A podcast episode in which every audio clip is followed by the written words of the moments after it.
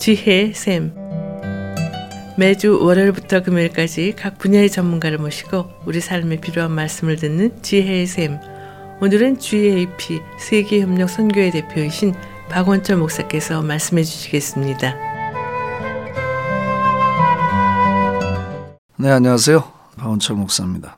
그 성경을 관통하는 하나의 신학이 있죠. 그게 언약 신학이라고 해요. Covenant Theology라고 그래서 하나님이 이스라엘과 언약을 맺어서 그 언약자이신 그리스도 예수를 보내고 하나님의 언약을 성취해 가는 그게 이제 신약과 구약을 관통하는 창세에서부터 계시록까지 관통하는 언약 신학이에요.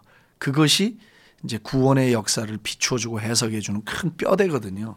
근데 이제 구약을 보시면 그 선지자들의 마음 속에는 늘 이 언약이라는 것이 있었어요. 하나님이 우리 민족을 통해서 하시는 일, 그리고 우리를 통해서 이루실 구원의 대업이라고 하는 그 언약 신학을 아주 확고하게 붙들고 있었거든요. 그런데 실패했잖아요. 실패했기 때문에 선지자들은 하나님께 보냄을 받아서 하나님의 마음속에 있는 메시지를 백성들에게 전달하고 정치 지도자들에게 전달을 했어요. 그러면 받아들이지 않고 선지자들을 고난 속에 두고 하나님의 음성에 귀를 기울이지 않고 우상을 향해 달려가고 하나님이 이스라엘을 통해서 열방을 축복하시려는 이스라엘과 언약을 맺어서 하나님의 구원의 통로가 되게 하시려는 그 하나님의 경륜을 깨닫지 못하고 우상으로 하나님 아닌 다른 것에 마음을 둠으로 해서 이스라엘이 멸망하고 유다가 멸망하면서 그 언약의 촛불이 예, 꺼지게 됐거든요. 그렇다면 오늘 우리가 이 시대에 생각할 것이 뭔가? 그럼 하나님이 우리 민족과 맺은 언약은 무엇일까를 생각하는 거예요. 하나님은 모든 민족에게 찾아오실 때 그 민족과 언약을 맺습니다. 개인과도 언약을 맺지만 민족 단위로 언약을 맺어요.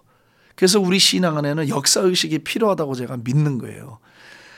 주께서 피를 흘리고 죽으신 것은 우리 개인을 구원할 뿐만 아니라 마태복음 28장에 나온 대로 민족을 제자화하라는 그 부름은 정말 제가 볼 때요. glorious한 calling 너무너무 위대한 부름이에요. 개인을 뛰어넘고 가정을 뛰어넘고 한 사회를 뛰어넘어서 한 민족을 제자화하시려고 하시는 하나님의 계획, 그 언약이거든요. 그래서 그러면 우리 하나님께서 우리 이 조선 민족, 우리 한국 민족에게 주신 하나님의 언약, 그것을 찾아야 되거든요. 그걸 붙들고 기도해야 되거든요. 그래서 아, 하나님은 우리 민족과 언약을 맺으시고 우리를 통해서 열국을 구원하시려고 하시는구나라고 하는 그 하나님의 언약 신학을 붙들고 기도한다면 어떤 결과가 오겠으면 우리 민족은 절대 제자리에 주저앉아 있질 않습니다. 우리가 받은 복과 우리가 받은 행복에 취해 살 수가 없어요. 그리고 우리의 마음이 세속에 빼앗겨서 그저 먹고 즐기는 세속주의에 빠지지 않게 되어져요. 근데 하나님의 언약을 깨닫지 못하면 우리가 누리고 우리가 받은 것들로 인해서 오히려 우리가 점령을 당하는 오히려 우리가 하나님의 뜻에 어긋나게 되어지는 삶을 살아가게 되어지거든요. 이게 신명기서의 말씀이거든요. 그래서 통일을 준비할 때에 우리의 마음 속에 그 뼈대처럼 우리를 붙잡아 줄 수 있는 도구는 하나님의 언약 사상이라고 보는 거예요. 그걸 붙들고 기도할 때 하나님은 아, 우리 교회를 통해서 열국을 구원하시려고 우리 민족을 구원하시려고 하는구나. 아, 우리 나라가 하나님의 나라가 되고 우리 가정이 하나님의 가정이 되고 우리 주변 나라들이 다 하나님을 다 자신들의 아버지라고 부르고 예수 그리스도를 자신의 민족의 구주라고 부르는 엄마의 젖에서 나오는 젖을 먹고 아이들이 자라는 게 아니라 하나님의 말씀의 젖줄기를 먹고 자라가는 나라가 되는 그리고 어느 모임이든지 어느 사회 구석구석이든지 하나님의 말씀이 가르쳐지고 하나님의 말씀의 원리가 통용되어지고 하나님의 통치가 이루어지는 세상 그런 세상을 꿈꾸는 나라 그렇게 쓰임 받기를 원하는 나라가 되는 기도, 그 눈물, 그 열정, 이걸 하나님이 오늘 우리 가운데 보기를 원하신다고 믿는 거예요. 제 기억에는 우리가 그렇게 먹고 살기 힘들었던 70년대, 그리고 80년대 초반까지만 해도 우리 교회 안에 이런 게 있었어요. 그리고 우리 지도자들의 마음속에 이런 게 있었어요. 그래서 그렇게 먹고 살기 힘들었는데도 자신들의 가난을 넘어서 기도의 세계는 언제나 하나님의 나라를 보고 있었거든요. 그래서 지금은 삼각산의 그 구국재단이 못 올라가요. 통제구역이 됐습니다. 1년 365일 비가 오나 눈이 오나 올라가면 한 번도 사람이 없는 적이 없어요.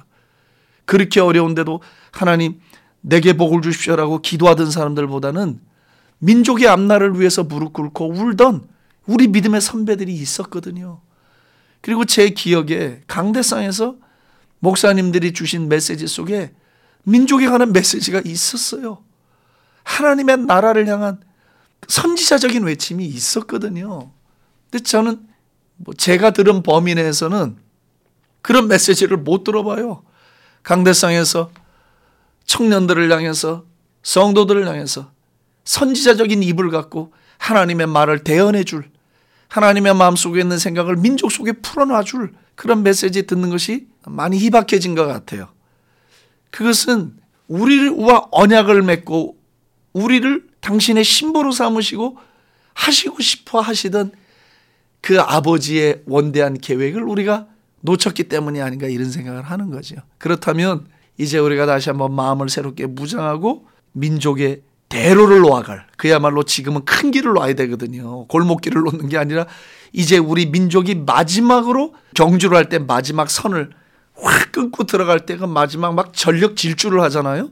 그렇듯이 마지막 힘을 모아서 막 질주하고 들어가야 되는데 그 에너지 우리가 그 대로를 놓아갈 그 힘의 근거를 어디서 찾아야 되냐? 하나님의 언약. 우리와 맺어 주신 그 언약. 그리고 그 언약을 통해 성취될 온 세상에 하나님의 나라가 올 꿈. 이걸 우리 민족을 통해 이루어 주시옵소서. 주님 그리고 남북의 통일은 이 일의 시작점이 되게 해 주시옵소서. 여러분 저는 그렇게 믿습니다. 우리 민족의 통일은요. 단순히 이게 한국 문제가 아니에요. 종말론과 아주 밀접하게 연관되어 있는 이슈예요. 그래서 우리의 통일은 역사적인 마지막 피날레를 장식해 나가는 그 세계사적 구원의 역사와 저는 관계가 있다고 믿는 거죠. 그래서 우리 민족의 일은 단순히 한국의 일이기 전에 하나님의 큰 구속의 역사 속에 있는 일이라는 것을 말씀드리고 싶습니다. 감사합니다. 지금까지 GAP 세계협력 선교회 대표이신 박원철 목사께서 말씀해 주셨습니다. 오늘 들으신 내용은 극동방송 미주지사 인터넷 홈페이지 usk.febc.net usk.febc.net에서 다시 들으실 수가 있습니다. 시간 방송을 들으시고 GSM 프로그램이나 극동방송에 대해 자세히 알길 원하시는 분은 연락 주십시오. 전화 562-448-1782 562국에 448-1782로 연락하시면 자세히 안내해 드리겠습니다. 아름다운 음악과 기쁜 소식을 전하는 극동방송에서 보내드린 지혜의 샘 오늘 순서를 마치겠습니다.